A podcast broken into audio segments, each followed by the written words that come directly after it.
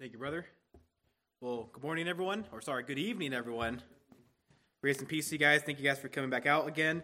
If you have your Bibles with you, please turn with me to the letter of James. The letter of James. We'll be looking at chapter 1 this evening, verses 13 to 18. James chapter 1, verses 13 to 18. Guess everyone's sitting over here, so I'll just be looking over here tonight. and so the title of my sermon today is The Truth About Sin. The Truth About Sin, James 1 13 to 18. And once you find your place in your Bibles, loved ones, please stand with me for the public reading of Scripture. I'll be reading from the English Standard Version as well. James chapter 1, verses 13 to 18, the truth about sin. This is the word of the Lord, church, this evening, here in the letter of James, in chapter 1, starting in verse 13. The brother James writes, Let no one say when he is tempted, I am being tempted by God. For God cannot be tempted with evil, and he himself tempts no one. But each person is tempted when he is lured and enticed by his own desire. Then desire, when it is conceived, gives birth to sin, and sin, when it is fully grown, brings forth death. Do not be deceived, my beloved brothers. Every good gift and every perfect gift is from above, coming down from the Father of lights, with whom there is no variation or shadow due to change. Of his own will, he brought us forth by the word of truth, that we would be a kind of firstfruits of his creatures. This is the word of the Lord this evening, church. Let's go before one more time in prayer. Lord God, we thank you for this another opportunity, God, just to gather in your name. Lord, what a grace it is. Um, our brothers and sisters around the world, in some parts at least, are are persecuted, and it's very hard for them to do so. But I thank you that we have the freedom to still do so now, a second time, Lord. And I just thank you, Lord, for that. And I just pray that um, our singing of songs together, Lord, and as we just hear the word preached right now, and even as we, um, for those who are unable to take the Lord's Supper in the morning, that Lord, just even just by participating in all these different things as I preach, um, everyone else listens, that Lord, we will just be more molded into the image of Jesus. That Lord, we will put off the sins in our lives, Lord. Um, some that were mentioned by Pastor Josh this morning, but ultimately to put on Christ-like holiness, Lord, by putting the things that we ought to ought to put on, Lord Father. And so, Lord, I just pray that you just be with us tonight, Lord. Be with myself, Lord, that I will not mess your word in any way, but that Lord it'll just come out clearly um, and simply, Lord, before your people, and that your people, Lord, will not just be mere hearers of the word, um, but they will be doers, Lord, who act upon the things that are heard, um, that are preached from this pulpit, from your word. And so, Lord, we thank you for this day. We thank you for this blessed opportunity to hear your word preached, and we just lift up all these things. In Jesus' name we pray. Amen. BBC at church. And so, I'm not sure if you remember the movie last year that was released, the new Batman movie, right? It was simply called The Batman. And I remember during that time, people were calling it this is the darkest Batman that's ever come out, right? And yes, the, the, the, the, theme of darkness, that has always been the essence of the Batman franchise if you are a DC fan. However, it really took it to a whole new level that has never been done before in this last movie. For example, not only was the movie dark emotionally through like the plot and character development, but the cinematography of the movie was extremely dark. And what I mean by that is that everything in the movie was so dark that the director's biggest concern was actually like, is, is, are, is everything going to be visible for the viewers when they see the film? And even when you consider just the main character, Batman, the story's antagonist, the hero, he's really nothing more than a vigilante trying to do good while hiding in the shadows. And I, and the only reason I bring this example up from the culture is because it reflects a very disturbing truth that we have been seeing growing um, for the past couple years. The idea that our culture is continually embracing the idea of darkness. We live in times just in pop, pop culture where heroes are no longer clearly presented as good guys. Instead, they are a blurred combination of what seems to be good and evil, darkness and light smashed together. And so we live in a we live in a culture where because of that, people do not longer believe in objective good and evil, um, uh, um, an objective uh, morality. And so, and that's not only with pop culture, but that's with everything with economics, government, politics, sexuality, religion, you name it. But yet, the one thing that the world has always failed and seemingly failed to embrace throughout human history is its responsibility for that darkness. What do I mean by that? Well, for those who know in, in, the Bible in Genesis chapter 3, it clearly defines the origin of evil, which the Bible calls sin. And sin, which is the rebellion against the perfect essence of goodness, God the Creator, it stems from the sinful desires of the human heart. Because we're the first humans, Adam and Eve, they were originally made to glorify God. God's the greatest good imaginable, right? He is the standard of what is right and wrong. And human beings, Adam and Eve, and you and me, they were made in his image to glorify God and to enjoy him forever. But in that account in Genesis chapter 3, they had a choice to either live and obey for God or do their own thing. And when they were tempted by their own sinful desires in their heart, they wanted to be like God themselves. And because of that, they rebelled against God, and then rest is history. Sin and death came into the world, destroying everything in its path. And that's only true for Adam and Eve, but that's true for you and me, loved ones. Instead of taking responsibility for sin there in the garden, we find really the world's first example of blame shifting in Genesis chapter 3, verse 12, where Adam says to God, like, God, I know I sinned against you, and, and I know I was not supposed to, but really it's your fault, God. The woman you gave me, that's the reason why I sin against you. And so, as a result, ever since then, all of humanity blames just their responsibility of sin towards others. Whether it's a small child blaming their older sibling for breaking something, I always got the blame because I'm the older sibling. It sucked. Maybe a high schooler. Maybe a high schooler beats up another kid. It's like, hey, man, you're looking at my girl. Don't be doing that. Maybe a college student. Maybe they were cheating on a test because the teacher's unfair grading. And even today, with the, with the development of AI, it's even becoming so much easier to cheat on essays and stuff like that. Maybe a spouse cheating on their significant other because they felt unappreciated by them, or just a regular person blaming God for all the evil that is in the world today. Humanity blames others for their sin and especially towards God. And yet, we're going to see that tonight in James, that in our text this evening, loved ones, he is going to address this exact same problem that we see not only today, but through all human history. James deals with this same problem to his audience in the first century. And so before we can actually jump into the text, I need to address something about James's situation because it will help us appreciate what he's trying to get at here in James chapter 1. First and foremost, however, just to give some background, most scholars believe that James, the half brother of Jesus, he was writing to a bunch of Jewish believers who were displaced outside the nation of Israel.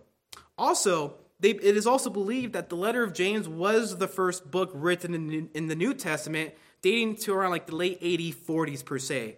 And furthermore, James writes to not only to Jewish Christians, but they were being heavily, heavily persecuted primarily because they were socially poor. They, they didn't have a lot of money, they didn't have a lot of resources. For example, if you read throughout the book of James, you have wealthy landowners taking advantage of them. Rich people were bringing them to court, criticizing their faith, and yet there was even turmoil amongst the people God, James was writing to. Again, for example, the rich believers in the churches he was writing to, they were showing favoritism against poor believers. Widows and orphans seemed seemingly neglected, while others had the faith of demons, living for Jesus as Savior, but not obeying Him as Lord, which is exactly the faith of demons. As a result, in light of all this chaos per se, James is writing to these people, these Christians, experiencing these various trials trials from inside the church, trials outside the church. He is encouraging them, loved ones, you must remain steadfast. Be joyful as you're going through all these trials because it's helping you to become more like Jesus. And even besides, the one who is permitting these things to happen, he's the one who's in control. He's not responsible, as we're going to see tonight, but he is in control. And the reason why he brings it up, because when we go through difficult things, loved ones, difficult trials, even temptations, there's a serious temptation that can arise during such trials. And for James's audience, as we're going to see, it was the danger of blaming God himself. As a result, then, here's really the point that James is going to try to get across here in James chapter 1, verses 13 to 18 and it's that Christians must rightly think about temptation. Christians must rightly think about temptation. But why? What's the big deal? And James is going to remind us of two truths on why Christians must rightly think about temptation. The first truth is temptation comes from the sinful desires of humanity. Temptation comes from the sinful desires of humanity. That's the first truth. And secondly, is that God the Creator is the essence of perfect goodness. God the Creator is the essence of perfect goodness. And as we go through our text this evening, all this is going to become clear on why Christians need to rightly think about temptation. And so, with all that in mind, loved ones, let's turn to that first truth, which is again, temptation comes from the sinful desires of humanity. Temptation comes from the sinful desires of humanity. Let's start at verse 13. Look at your Bibles there, loved ones, where James writes these words. He begins by saying, Let no one say when he is tempted, I am being tempted by God. For God cannot be tempted with evil, and he himself tempts no one. And so we see how he begins our passage. And look at that first phrase, let no one say. In the Greek, that's actually a command. And really, it's reflecting James's style of, of combining all these different commands to his audience throughout his letter because he's telling them, like loved ones, you have to live a certain way. The Christian life doesn't mean that we believe in Jesus by faith and do whatever we want. No, if you really believe in Jesus, then there needs to be fruit in your lives that authenticates that your faith in Jesus is actually genuine. That's why he organizes his letter that way. And we see one of them here that let no one say. Don't say what, what he's about to say, right? And so, with that in mind, what is that saying? I am being tempted by God.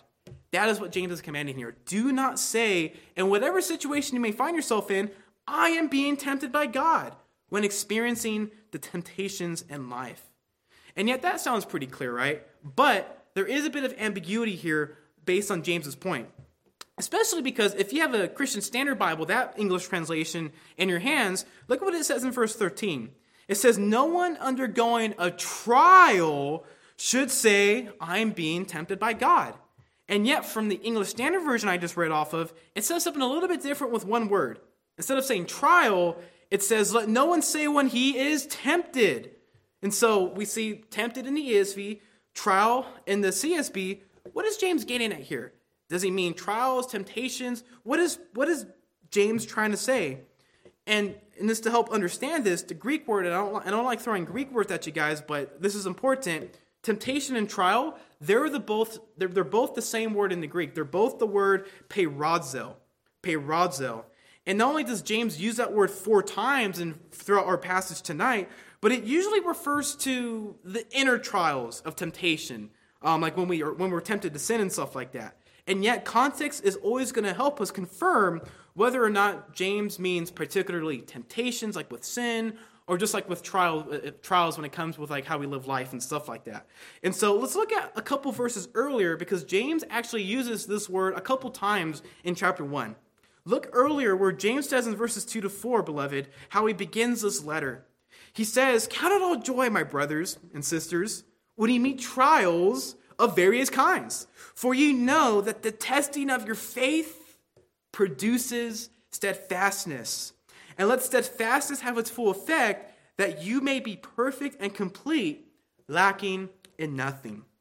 Very encouraging passage, right? And yet, what James is saying is that believers, they are to count it all joy whenever they meet various trials of all kinds. Why? Because, as he says here, it perfects your faith. It causes you to be stronger. Like when you go to the gym, at first it hurts and you don't want to work out. You don't want to do the squats. You don't want, you don't want to do the bench. You, don't, you do not want to do cardio. But over time, you get stronger physically, right? Um, that's how it is here, but with spiritual things. Yes, these trials, they are going to hurt. But yet, at the end of it, it's only going to help you to become more like Jesus. That's, that's the purpose of why they should count on joy. But look at how, the, how he uses the word trials. The, again, it's that same word, peirasmos, indicating really the outward trials of daily living. Furthermore, so that's why he uses it there at the beginning. Look how he uses it again later in verse 12 at the end of that section. James again says, Blessed is the man who remains steadfast in the trial. So the one who remains joyful and the one who actually perseveres through the trial, that man is blessed.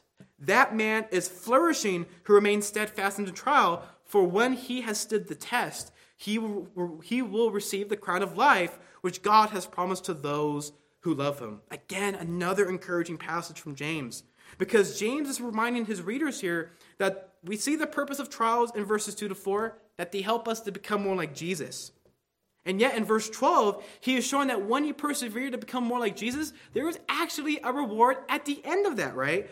Which is the crown of life, eternal life, which God promises to anyone who not only first believes upon him, but those whom God has first loved. Because we only love God because he has first loved us through the gospel of grace, through the good news of Jesus Christ. And so I mentioned those two passages because the overall context then of verses 2 to 12 is that encountering trials, first, we got to approach them with the right perspective. But not only that, but it's really communicating this outward trial of daily living that we may encounter on a day to day basis. As a result, we see then a transition between verse 12 to verse 13. James is not necessarily jumping to a new topic from, say, trials to temptations. Rather, James is just concerned about the temptation that can arise amidst trials. That is why the ESV puts temptations and where other translators in the CSB puts trials. There's a lot of overlap here between these two meanings in the Greek. Although not every trial in life is a temptation, yet every temptation that you do go through, loved ones, is a trial spiritually. And so the context is in showing us is that James is talking about the inner trials of temptation that, that happens in our hearts, in our own in our own spirits, that can arise during the outward trials of day-to-day living.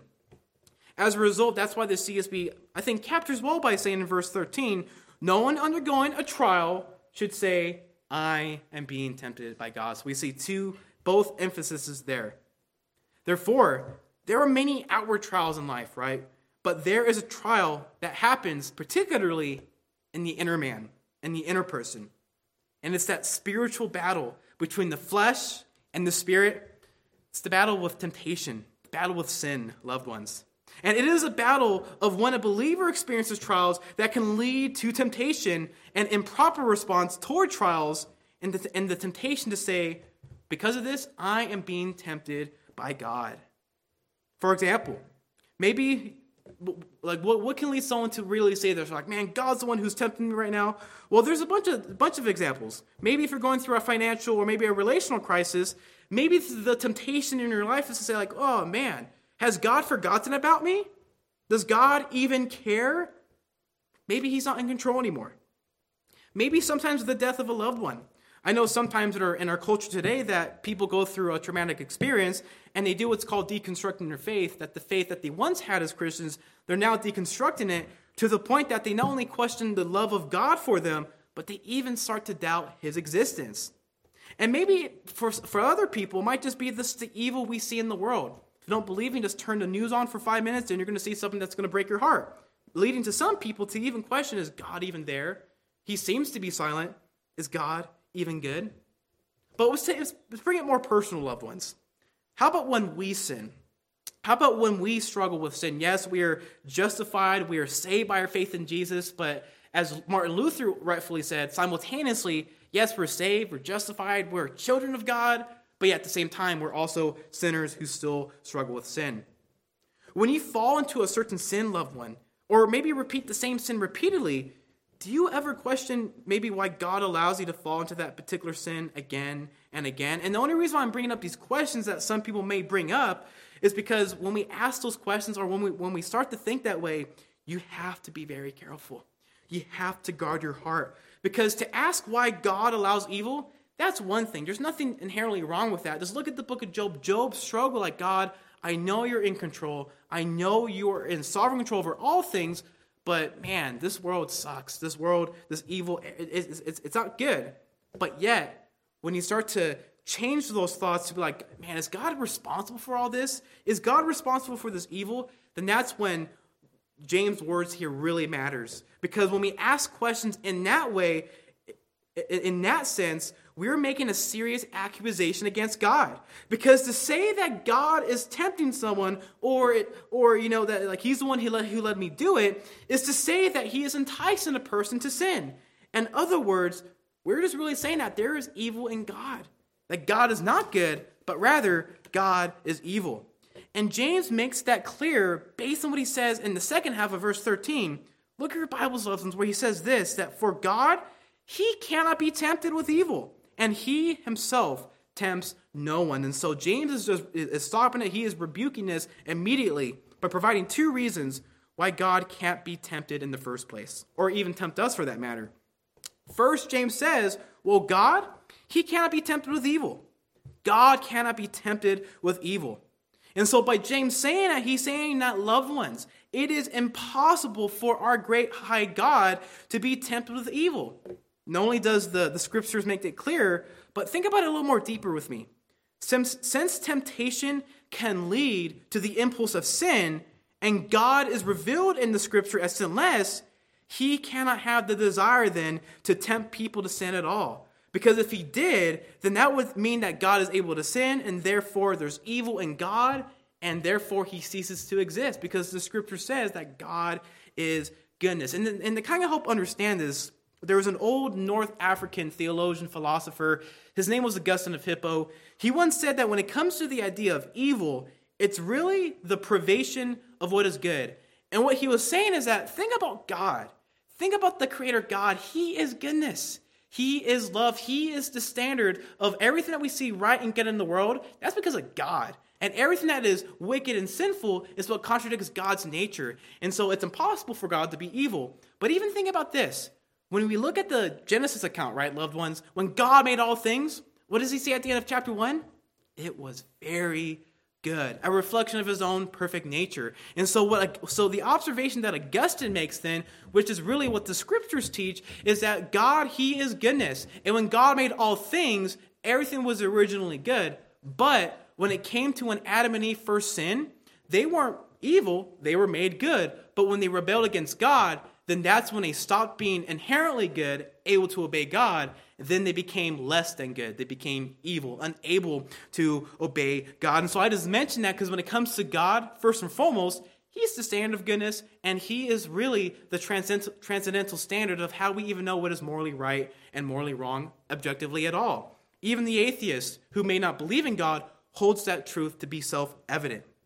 But yet, the scripture is going to clearly show that God, since He is goodness, He is really the perfect essence of goodness. And we're going to return more to that point later in verses 6 and 18. I kind of got ahead of myself. In the meantime, however, loved ones, it is important to know that since God cannot be tempted with evil because He is goodness in Himself, therefore, He Himself, He, he cannot tempt anyone. And I say that because, as one of my Bible, one of my professors back at Bible college, he used to hopefully make this point. He used to say that God will test his people to build their character, such as through trials, but yet Satan will use those trials to turn them into temptations to destroy your character. God tests his people to build his character, while Satan uses temptations to destroy your character. And I share that again because God, he does test his people, but yet to improve your character. And there's countless examples that we see in the scriptures. Do we not, loved ones? Consider the most famous one Genesis chapter 22, when God tests Abraham's faith to see if he will sacrifice his son, Isaac. And we, and we, and the reason why he does that, so that like, man, Abraham, you say you believe in me, but now let's see if if your works are going to authenticate your faith in him. And if you ever read the story, or you're familiar, um, God stops Abraham right before he's about to sacrifice his son Isaac, showing that Abraham be- believed in God's promises. That hey, if I sacrifice my son Isaac, God did promise to me that it's going to be through my son, that through my seed, all the nations are going to be blessed, which ultimately Jesus Christ, the Savior of the world, would come from. And so God, so Abraham trusted in God's promises, and therefore he his faith was built because of it. Again, this test, although it was difficult, God was able to show his faithfulness, but also grow and build Abraham's character through the process. However, in contrast, there are moments, however, that we do see that although God may t- um, provide a test for his people, that Satan or the human heart can come and twist that, and then where that was supposed to build our character, because we've given get, get made it into a temptation because of false desires, it actually destroys our character in the process. And a classic example of that is, is that is what we see in the beginning of the book of Judges. God, at the beginning of the book of Judges, he tests the nation of Israel by surrounding Israel with all these different pagan nations, all these different nations around the world that are worshiping all these other false gods, all these other idols, all these false desires, but the one God who is the true God of all creation. And he does that because he wants to see that are they going to remain faithful to the covenant that they agreed to? Or are they going to do their own thing and break it? And as a result, Israel would unfortunately, but not unsurprisingly, fail to take all the land that God promised them, which resulted in them being like the nations around them. Instead of being a light on the hill, showing this is the God that we worship, this is the one and true God, that apart from him there's no salvation, they became like these other nations and, and eventually obeyed and worshiped these false gods. A test designed by God, twisted into a temptation by the desires, the sinful desires of his people. And so, where God tests his people to build their character, they twist his tests, his opportunities to improve the character of his people by turning it into a temptation, by destroying their character and the process. And this becomes clear on how on how people do this, because it's one thing that I'm saying this, but like how does that actually happen, John? How does that actually happen in the heart of a human to the, to the point that they actually do this, right? Well, look at the next verse in James. Look at what James says in verse 14 in your Bibles. He's going to start to really make this clear and, and actually unfold it step by step of how does this actually happen that we as sinners, as humans, actually fall into sin. That's what he says in verse 14. James writes, But each person, each person is tempted when he is lured and enticed by his own desire. And so, where James has been kind of talking about that God cannot be tempted with evil and does not tempt anyone, he now makes a contrast here in verse 14. And it is the fact that each person is tempted not by God, God's not responsible, remember, but instead, when each person, by their own sinful desires, he is lured and enticed by his own desire. And so, what James is doing, he's correcting his readers by saying that their desires, that is what leads them to temptation. But what does he mean by desires here? Well, since James is talking about temptation, he is talking about the desire for really something sinful, something that God forbids, something that is wrong, something that is inherently evil rather than good, a twisted desire, right? And this word here, it actually appears in various places throughout the New Testament, but I just want to give two examples just to help illustrate this. Notice what the apostle Peter writes in 1 Peter 2:11. He says this, "Beloved, I urge you, as sojourners and exiles in this wilderness of this world, abstain from the passions of the flesh, which wage war against your soul. And so, what we see with Peter here is that he is connecting desires, at least here in this context, to passions of the flesh, which is waging war against the believer's soul. That which is sinful, that which is of the world, waging at war against the believer's soul, which has been regenerated, has been redeemed, has been brought to new life, in the gospel of Jesus. But yet, notice what, what John says in, in, in 1 John chapter 2, verse 17. He kind, of, he kind of makes it a little more clear here. John writes, building off building on Peter, that the world, the world that we're living in right now, it's passing away, along with its desires. But whoever does the will of God abides forever.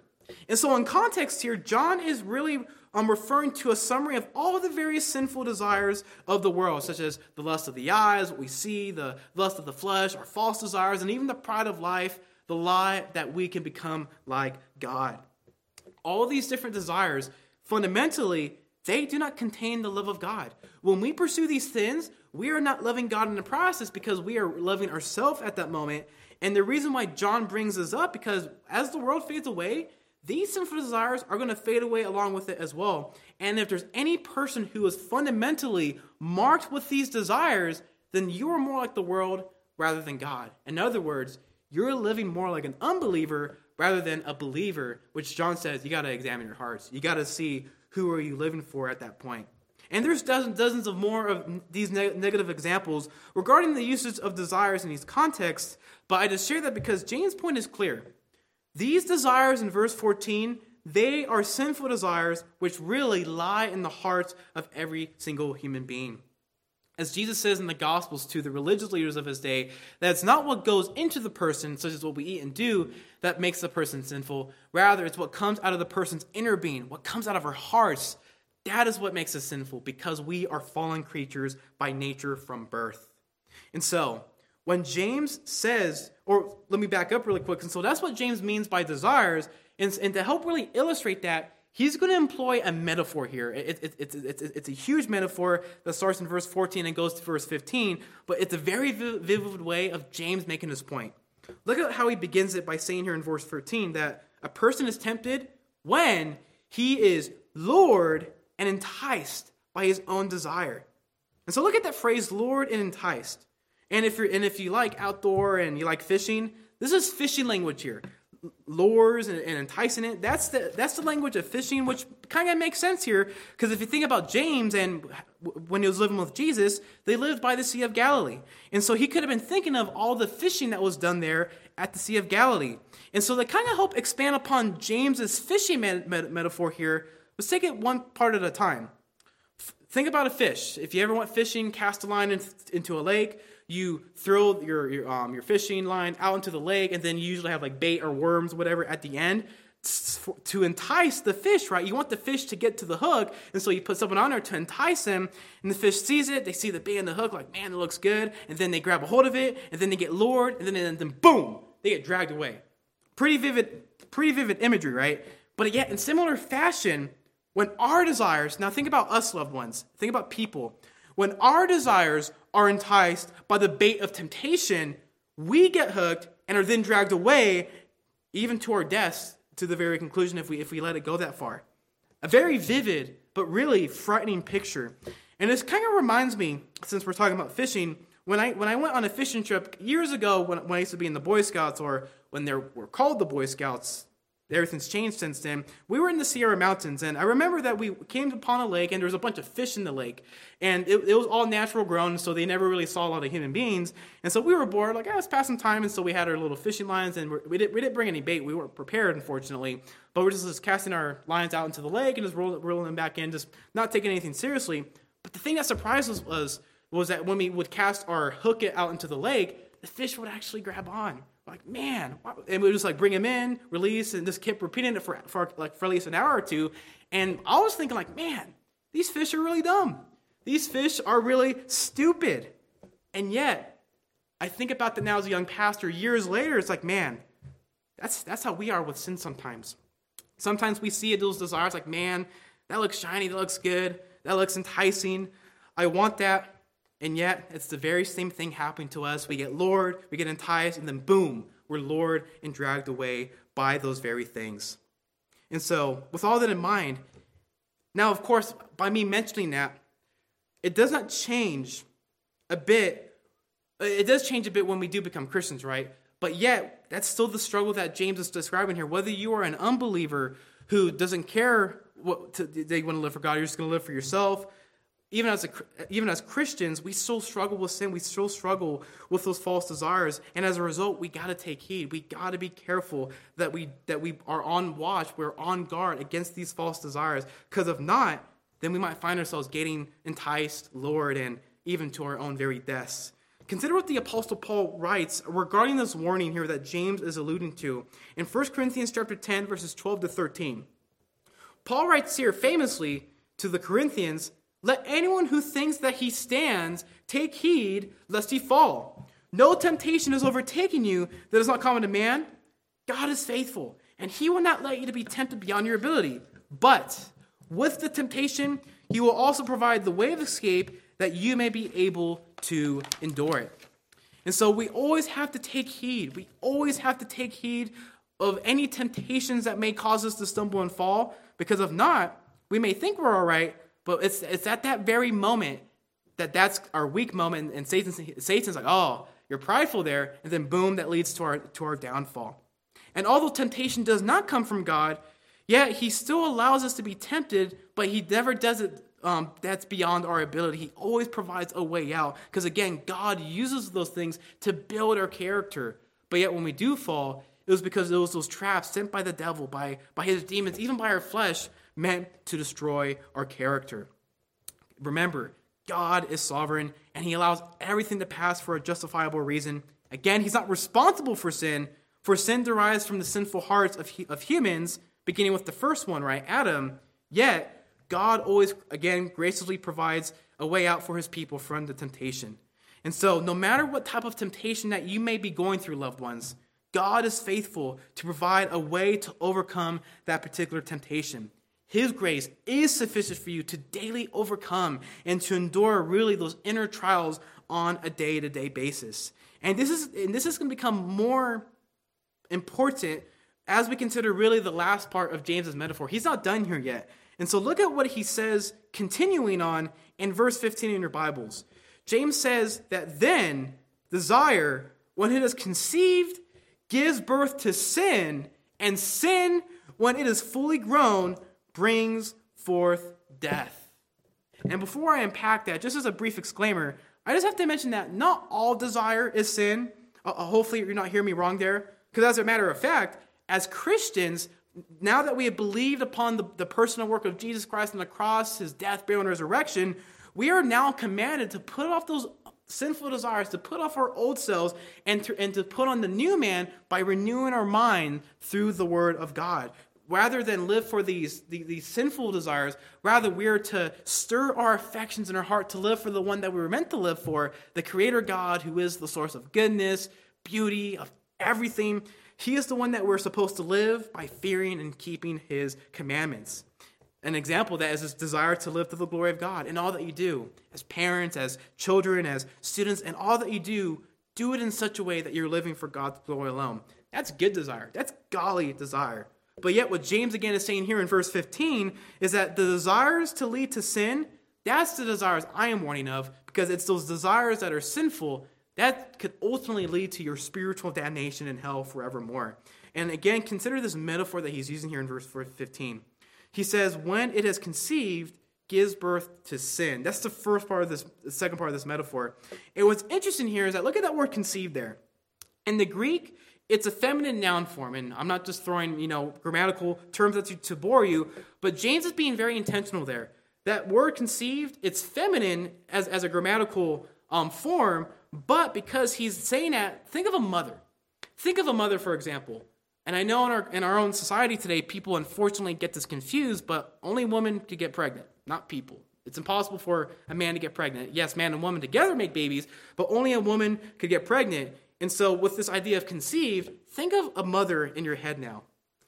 And he's going to use this metaphor of a mother to really close off his point here. Think about when a mother conceives, but in this metaphor, think of a mother when she conceives, but not a baby, but desire. Think of when a mother conceives desire. When she does that, it gives birth not to a child, according to James's metaphor, but rather to the child of sin. And to complete that metaphor, then, James then says that once that child is then born, the child of desire, of false desire, sin, is born. It brings forth death when it is fully grown. And so, so, so, so what James is doing here is very interesting because he's given a step by step of how sinful desire actually develops in our hearts, loved ones. Consider temptation.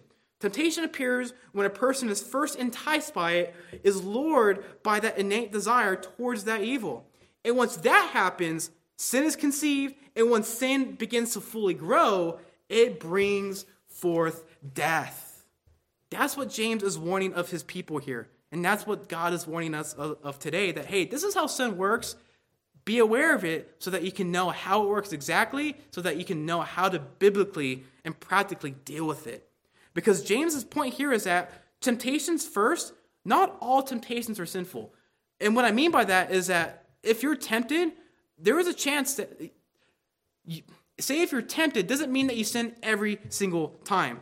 They only become sinful, however, if you give into that desire, because when you give into that desire, then that's when sin is conceived in your heart. And so, with all that in mind, loved ones, you must resist temptation at all costs. You must. As John Owen is famous for saying, he was a Puritan writer, he says, You got to be killing sin. You got to be killing sin each and every single day of your lives, because if not, that sin, it's going to be killing you. We have to live a life of daily repentance. We have to live a life of being on guard against the attacks of the enemy because the moment that we fall, fall asleep, if it was a real battleground, we're going to get shot up. We're going to explode and die. How much more when it comes to spiritual matters? The moment we face temptations, whether it appears outwardly or inwardly, you must flee that temptation immediately. Don't flirt with it, run away from it. If the temptation to explode into anger, if you struggle with that, during a difficult circumstance, such as difficult coworkers or traffic, traffic up here sucks, resist that urge immediately. Put that sin off and replace your mind with holy and righteous thoughts. I know one thing that helps me is praying. Like, man, that guy cut me off. Like, oh, you know, like, you know Lord, I pray for that person that he doesn't kill himself and everyone else around him, you know? Maybe that can help. Maybe if the temptation is a lustful thought, slay the idea immediately. Do not think, do not think longer or ponder upon it one second longer. Instead, replace it with good, holy meditations on what true beauty is and what true love is, as we see in the majesty and love of Christ. If, if, you, if you struggle with the temptation to doubt God or give into anxiety, if that begins to linger in your heart, abandon it. Get rid of it and recall God's providence. I'm not in control. That's, that's an obvious fact. But yet there is one who's in control, and that's God. And according to the promises of Scripture, that all that happens, according to, to me, is for my good, according to God's perfect will. So, so what do I have to fear? What do I have to be afraid of? Again, temptation itself is not sinful. Only when we give into the temptation does it become sinful. And so, if there, if there are any fellow believers here, any of you loved ones, or anyone listening online who is discouraged by a repetitive sin that's keep coming back in your life, or you find yourself like, man, I'm always being tempted by this. Am I really growing in Christ like holiness? And not only that, but man, because I always deal with this, does God really love me? And I can tell you, loved ones, He does not love you less compared to if you weren't to struggle with it. Because remember, as Paul says to the Romans, God so loved us that He sent His Son while we were, while, while we were still his enemies. Doesn't give us an excuse to sin, but shows that like, God doesn't save us because of, you know, we're more righteous or more holier than thou. Rather, God sent his son because he chose to love us out of, out of the grace of his good glory. And so we will all experience temptation then in this life, even till the day we die. That's just the unfortunate reality. Even our Lord Jesus, even he suffered temptation while on the earth, of course without sin, but he did that so that he can help us who are being tempted. Consider what Hebrews 2:18 says about this. He says, "For because Jesus Jesus himself has suffered when tempted, he is able to help those who are being tempted." Therefore, loved ones, your maturity as a Christian, it is never based on the frequency of temptations in your life. Instead, it is based on the frequency of your resistance against temptations that matters.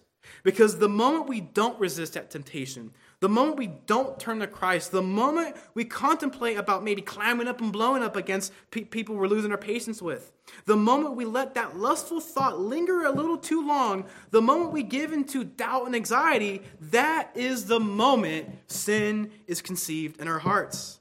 And yet, the good news is that you can still repent in Christ Jesus.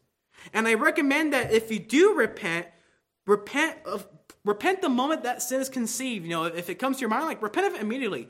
Don't wait 10 hours later, you know, five hours later, two days later. If it comes to mind, it's like, no, Lord, forgive me for, for that thought coming to my mind. Crush it now. Because if you do that, it's only, you are protecting yourself from allowing that little sin, that, that, that little seed, that little child of sin, that false desire from developing into something a lot more worse later on if you don't deal with it right then and there.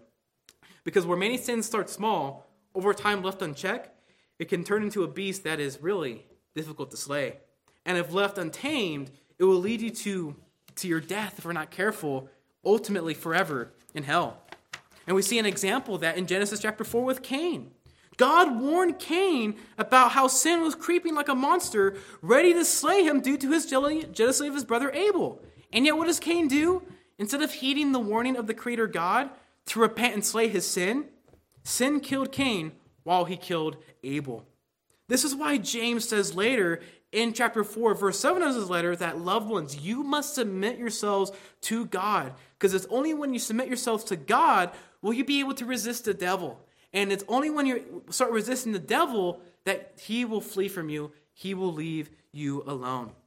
And so to resist temptation, whether it's instigated by Satan and his demons or just by our own sinful desires, loved ones, we must always submit ourselves to God. It's like, no, I'm not going to live for my own selfish desires. I'm going to put these away. Christ has died for me on the cross. I am going to live for him. And even for the unbelievers in our lives, you know, they, they may think that living for the world is, is, is being, being truly authentic to themselves, doing whatever they want, following their own heart. Yeah, it's by helping them see, like, yeah, these desires, you may think this is the answer, but it's only going to lead to more brokenness. Rather, you need to repent. You need to find that there's only true joy, true peace, true happiness when we deny ourselves and realize that God, I have sinned against you. I, I, I repent and I believe in your son Jesus. It's, it's only we can only live the good life, both as Christians and unbelievers, everyone by by submitting to the one who is control of all things. And that's the goodness of the gospel. But yet, you might be asking yourself, like, but John, that's all good and all, but how do we actually do that? How do we practically resist the devil? How do we practically resist temptation on a day to day basis? And the good news is, loved ones, is that we actually have a perfect model to live by. And it's, of course, the Lord Jesus Christ. Think about that time in his life when Jesus was being tempted by Satan when he was here 2,000 years ago in his earthly ministry. When he was in the wilderness for 40 days and 40 nights, and then boom, at his weakest, humanly speaking, then Satan comes and starts tempting him. What does Jesus start doing? Satan tempted Jesus three times, and how does Jesus respond? He combats the attacks of the enemy, these temptations, with Scripture, by quoting Scripture to the enemy. And it wasn't just some random verse. It wasn't that Satan was like, hey, you can have all the power of the world. And, you know, Jesus says, like, yeah, um, like God, like he, he all the scriptures that Jesus re- rebuked the, the, the devil, they were particularly refuting the temptations of Satan himself. And as a result, since we as Christians, we are called to live in submission to God's word, that is the way of how we resist the devil. That is the way of how we resist temptation. It is by reading his word. It is by meditating upon the word, by praying the word, by sharing the word with others, whether it be believer and unbeliever, living out according to the word, and even memorizing the word and keeping it tucked away in our hearts. And so the next time, loved ones, that you find yourself encountering a particular temptation, remember, have a memory verse at mind. That's the most effective strategy. If it's sexual immorality that you're dealing with, memorize verses that deal particularly with that. If you find yourself being very impatient, then do the same. If you find yourself being angry, do the same. If you lack contentment in life, do the same. Jesus lived in humility while he walked this earth as a man. And yet we ought to imitate that. We ought to imitate his example by submitting ourselves to God through his word. And when we do so, it is at that moment that the power of God's word that, that, that that's when Satan's going to leave, when the demons run and our temptation does not bother us at all. Therefore, loved ones, when you experience the various outward trials of life, never give in to that inward trial of temptation of complaining or grumbling against God, blaming God or blaming others. Never blame God for your sin because all sin stems really from our desires, loved ones, which leads to sin and ultimately death.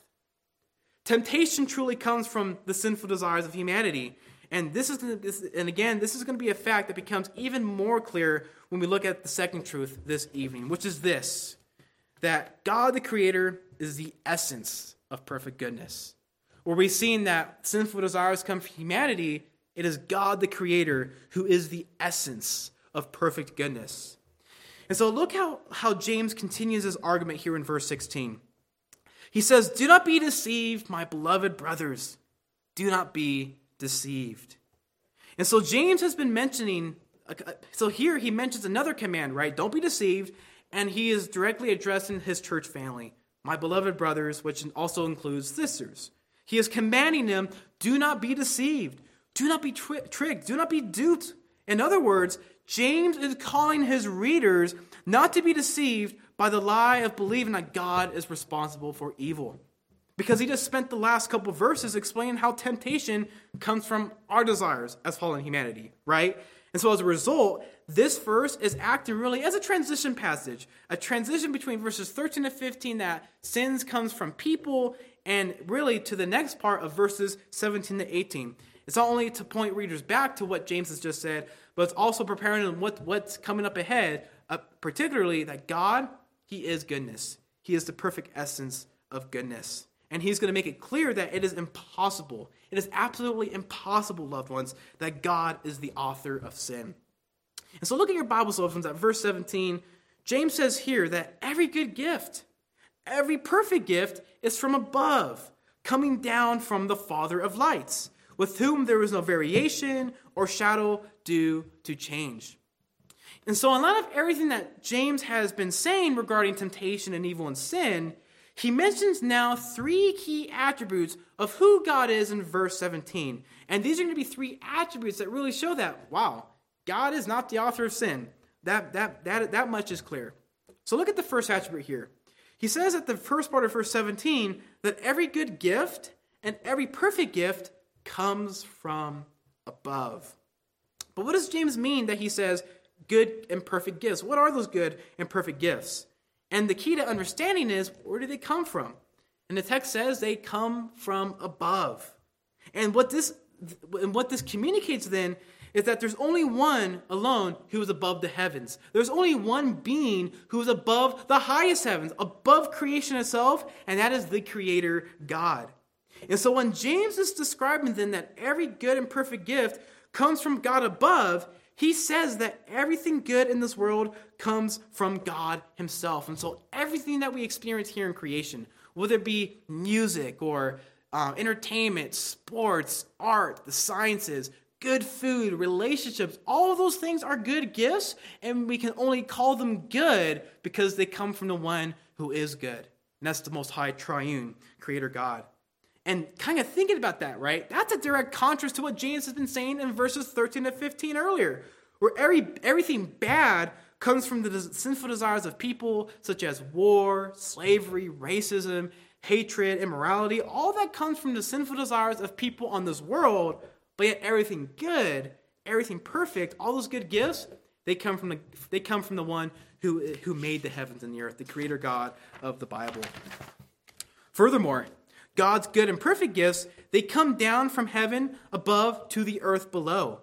And, the, and that verb or that phrase coming down in the Greek, it's, it's expressing this continuous idea. So it's not that God just like, all right, here's a couple gifts and boom, that's all you get forever, right? No, God is continuously showing grace. He is always giving good and perfect gifts to those here on the earth. And the, the, the fancy theological term is calling grace. Whether it be rains or this daily necessities such as food or you know providing um, food for the, for livestock so that we can have meat in our, in our grocery stores or farmers being able to cultivate plants and harvest food so that when we go to grocery stores we're able to eat or you know we have water filtration systems in our cities so that we can have clean water. People are able people are able to cut down trees to build houses and stuff like that all of those things are, are graces those are gifts from god not that he has to show that, right? But to both unbeliever and believer, he shows that I am the creator God and I want to show my grace to those in my creation. And he has every right to do so.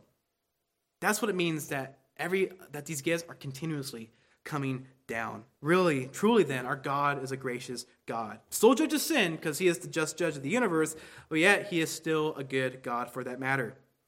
James then further further his, his um, description of God with the second attribute. So we see that you know all these good gifts comes from God continually, but notice what James also calls God. He says that God is also the Father of lights. The Father of lights. And now that's a title never used anywhere in the Bible, but the idea is clearly mentioned in the beginning of the Bible. Now think about this. God, who made the sun, the moon, the stars, all that happened on the fourth day of creation in Genesis 1 or as Genesis calls it, the great lights of the heavens. And really, then, the one who made the great lights of the heaven, God the Father made it all. The triune God of the Bible, He is the one who made it all. It all comes from Him. In other words, God is the one who is responsible for making it because if God didn't, then, then those great lights and everything in creation would not exist because, loved ones, we and everything else in creation is contingent upon God for our existence. Furthermore, then, God is not only the source of everything good and perfect, alongside being the Father of lights, but James also says something interesting at the end of verse 17. He says, With whom, with this God, there is no variation or shadow due to change. And the idea of variation or shadow, it can either refer to maybe the constant movement of the planets, the sun, the moon, and the stars, or really just the general change of creation throughout space and time. Whatever the, the interpretation you like better, it still says that, hey, everything in the world, it's changing, but with God, He never changes. Where everything is, is changing over time, you know, things de- decay and grow old, yet with God, He is the same yesterday, today, and forever. And what James is teaching us here is again that God is immutable. Really, the attribute that God, He never changes. God never changes. He never does anything new and never does anything less. Again, He is the same yesterday, today, and forever. And to kind of help expand upon that idea, there's two passages I want to highlight really quick. Malachi 3 6, the prophet Malachi of Israel, he says this on behalf of God. God says, For I, the Lord, I do not change. Therefore, you, O children of Israel, are not consumed. And so, what Malachi is bluntly saying is that God, He's a God who does not change. And that's good news because even when you consider the children of Israel and here in Malachi 3 6, if God changed, then the children of Israel, we even we as God's people, how can we even trust that? Man, is God going to keep his promise? Man, God's God's very bipolar this day. Is he going to judge us this one this one hour, then the next show us grace? No, God is the same yesterday, today, and forever. He does not change. And that is good news for us, loved ones, because he shows us grace continually. And it's also good news in reality because he also is consistent in how he shows goodness and also how he judges evil as well. That's what Malachi kind of shows us. But also consider what the Apostle John says. In 1 John 1 5, the language is very similar here. He says, This is the message, that's the gospel. This is the message that we have heard from him, that is Jesus, and proclaim to you that God is light, and in him is no darkness at all. And so, God then, he is pure light in the sense that there is no darkness in him at all. There is no evil or wickedness in God at all. He is the same yesterday, today, and forever. God never changes. And that is why he is the perfect essence of goodness. Because he does not waver from being evil and good or light to dark. No, he is light. That's who he is in his nature. God is goodness to the point that if he ceases being good, he ceases being God at all. That is why we can know that every good and perfect gift comes from him. That's why we can know whether believer and unbeliever, skeptic or believer, that in our consciences we know that there is there is ultimate right and wrong. And again, that comes because there is an there is an ultimate moral law. And we know that exists because there's an ultimate lawgiver, which again, the creator God, I am goodness, I am light.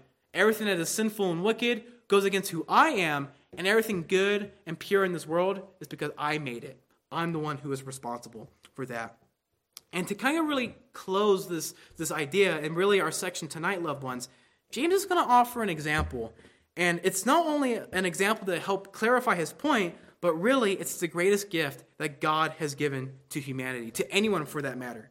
And so look at the final verse of our passage this evening, loved ones, where James says in verse 18, Of his own will, that's God's, of his own will, he brought us forth by the word of truth, that we would be a kind of first fruits of his creatures. And so, where temptation alongside every evil thing in this world comes from the desires of humanity, everything good comes from one who is good. That's God. Therefore, James presents one reason to express one of God's good and perfect gifts. And he begins by discussing of how of God's own will he brings forth his people by the word of truth. In other words, by the will of God alone, not a combination of God and man or man alone, rather by God's will alone, he chooses to bring forth people from death to life, to bring people from death so that they could be born again and have everlasting life with him forevermore. It's not based on the will of people that he saves to be born again. Instead, this is something that God does on his own. And since only God can do what is good, he then is the only one who can cause people to be born again. Because think about it humanity, we can only do what is evil by nature.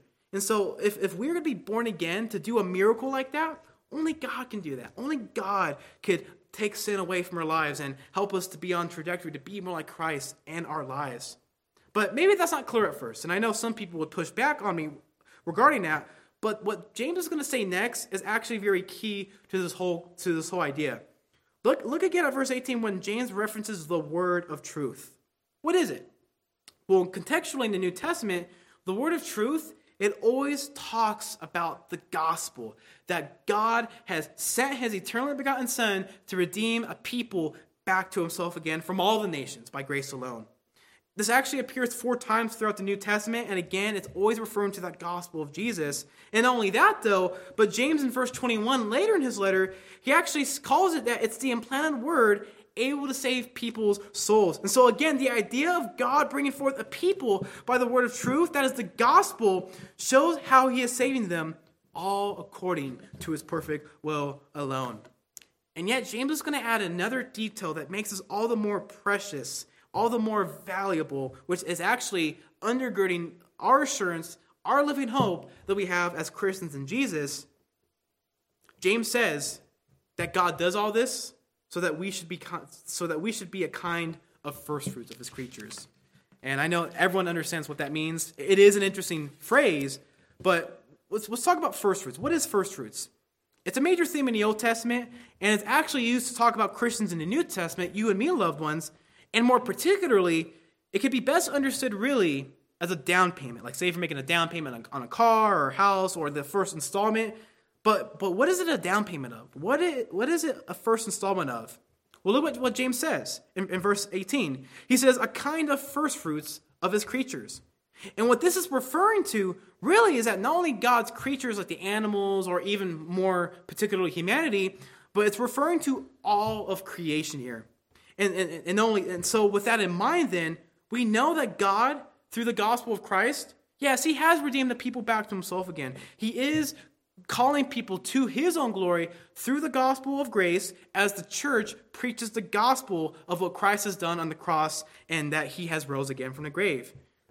Keep that in mind because that is actually the down payment of what James is talking about here. Because when Christ came here 2,000 years ago, he says that I am going to return to make all things new. In Christ's first coming, he came to redeem a people back to himself by dying on the cross, doing the work of his Father, by providing atonement, providing forgiveness of sins by a perfect man, dying in our place as guilty sinners, so that if you repent of your sins and believe in him, you will be saved. And that's the down payment that James is talking about. And, and why? Because again, Christ is going to return. And says, and when Christ returns, that's when he's going to make all things new. That is when he's going to restore this broken creation. That is when he's going to make all things new and, and, and, and, judge sin and death once and for all and establish the eternal heavens, the new heavens, the new earth, the new Jerusalem. And that's encouraging because the, because the promise of that we know that's going to happen is that he has saved Christians. The fact that you are standing here right now, loved ones, is evidence that Christ is going to not only return, but he's going to keep his promise of making all things new. That's the down payment that James is talking about. And just to kind of further expound upon this, I just want to read what Paul says in Romans 8 19 to 23. Very helpful here. He says, For the creation, that is all of creation, it waits with eager longing for the revealing of the sons of God. For the creation was subjected to fertility, not willingly, but because of him who subjected it, in hope that the creation itself will be set free from its bondage to corruption and obtain freedom of the glory of the children of God. For we know that the whole creation has been growing together in the pains of childbirth until now, and not only the creation, but we ourselves, who have the first fruits of the Spirit, groan inwardly as we wait eagerly for the adoptions as sons, the redemption of our bodies. Wow. The fact that he redeems a people now, the fact that the church exists, we are the down payment that Christ is not only going to return, but to come to make all things new, to judge evil once and for all, but to bring in perfect peace as he comes as the King of peace to make all things new in the second coming. And this all happens according to God's sovereign will. He saved the people back to himself, we as Christians, by his grace, it's a gift, through the gospel saving power, and that was only possible because we were able to believe and to follow him as Lord and Savior. Remember, we are that down payment, loved ones. We are the down payment of Christ's going to return and bring in the new creation. Where the sins of humanity brought sin and death into the world, subjecting it to futility, God, through his son Jesus, has begun the renewal process. And the evidence, again, is that by graciously saving a people through the gospel, according to his will alone, all these things are going to come true one day in the future. Therefore, God is the essence of perfect goodness. Not only does everything good come from Him alongside His unchanging nature, but He does so through the greatest gift imaginable, offering eternal life in His Son Jesus to those who cannot save themselves. Where humanity is prone to wander into temptation, God did not choose to leave us as His people behind in the darkness. He brings us into the light instead. He calls His people in, in, into the light to believe in Jesus. As a result, we can never blame God. We can never blame God for evil. How can we? All that comes from us. And yet, God so loved the world that he sent his son, Jesus, to die on the cross for his sins so that everyone who would believe in him would have new life in him. That's James's point here in chapter 1, verses 13 to 18. And it's with, it's with that in mind, we got to close our time by asking ourselves a question Have we ever blamed God for our sin, for evil in this life? Are you perhaps blaming Him for something right now about it? And wherever you may be, the only, the, the only right response, loved ones, is not to blame Him for it, but to take responsibility for your own sin. Do not blame God, for he, it is not His fault. He only gives good things, so how can we blame Him for what is evil? The bad things in this world all stem from the fallen desires of our hearts. And not only that, but we were born this way. But it is the curse we all experience as children of Adam. That's part of our nature. But yet, the goodness of the gospel is that we can find repentance. We can find forgiveness from God. As the Apostle John says in 1 John 1 9, this is one, one of the most encouraging passages in all Scripture. John says that if we confess our sins, he, that is Jesus, is faithful and just to forgive us our sins and to cleanse us from all of our unrighteousness. And now think about that. If you truly confess in your heart that God, I have sinned against you, I have rebelled against your good creation, forgive me, what's the response? He is faithful.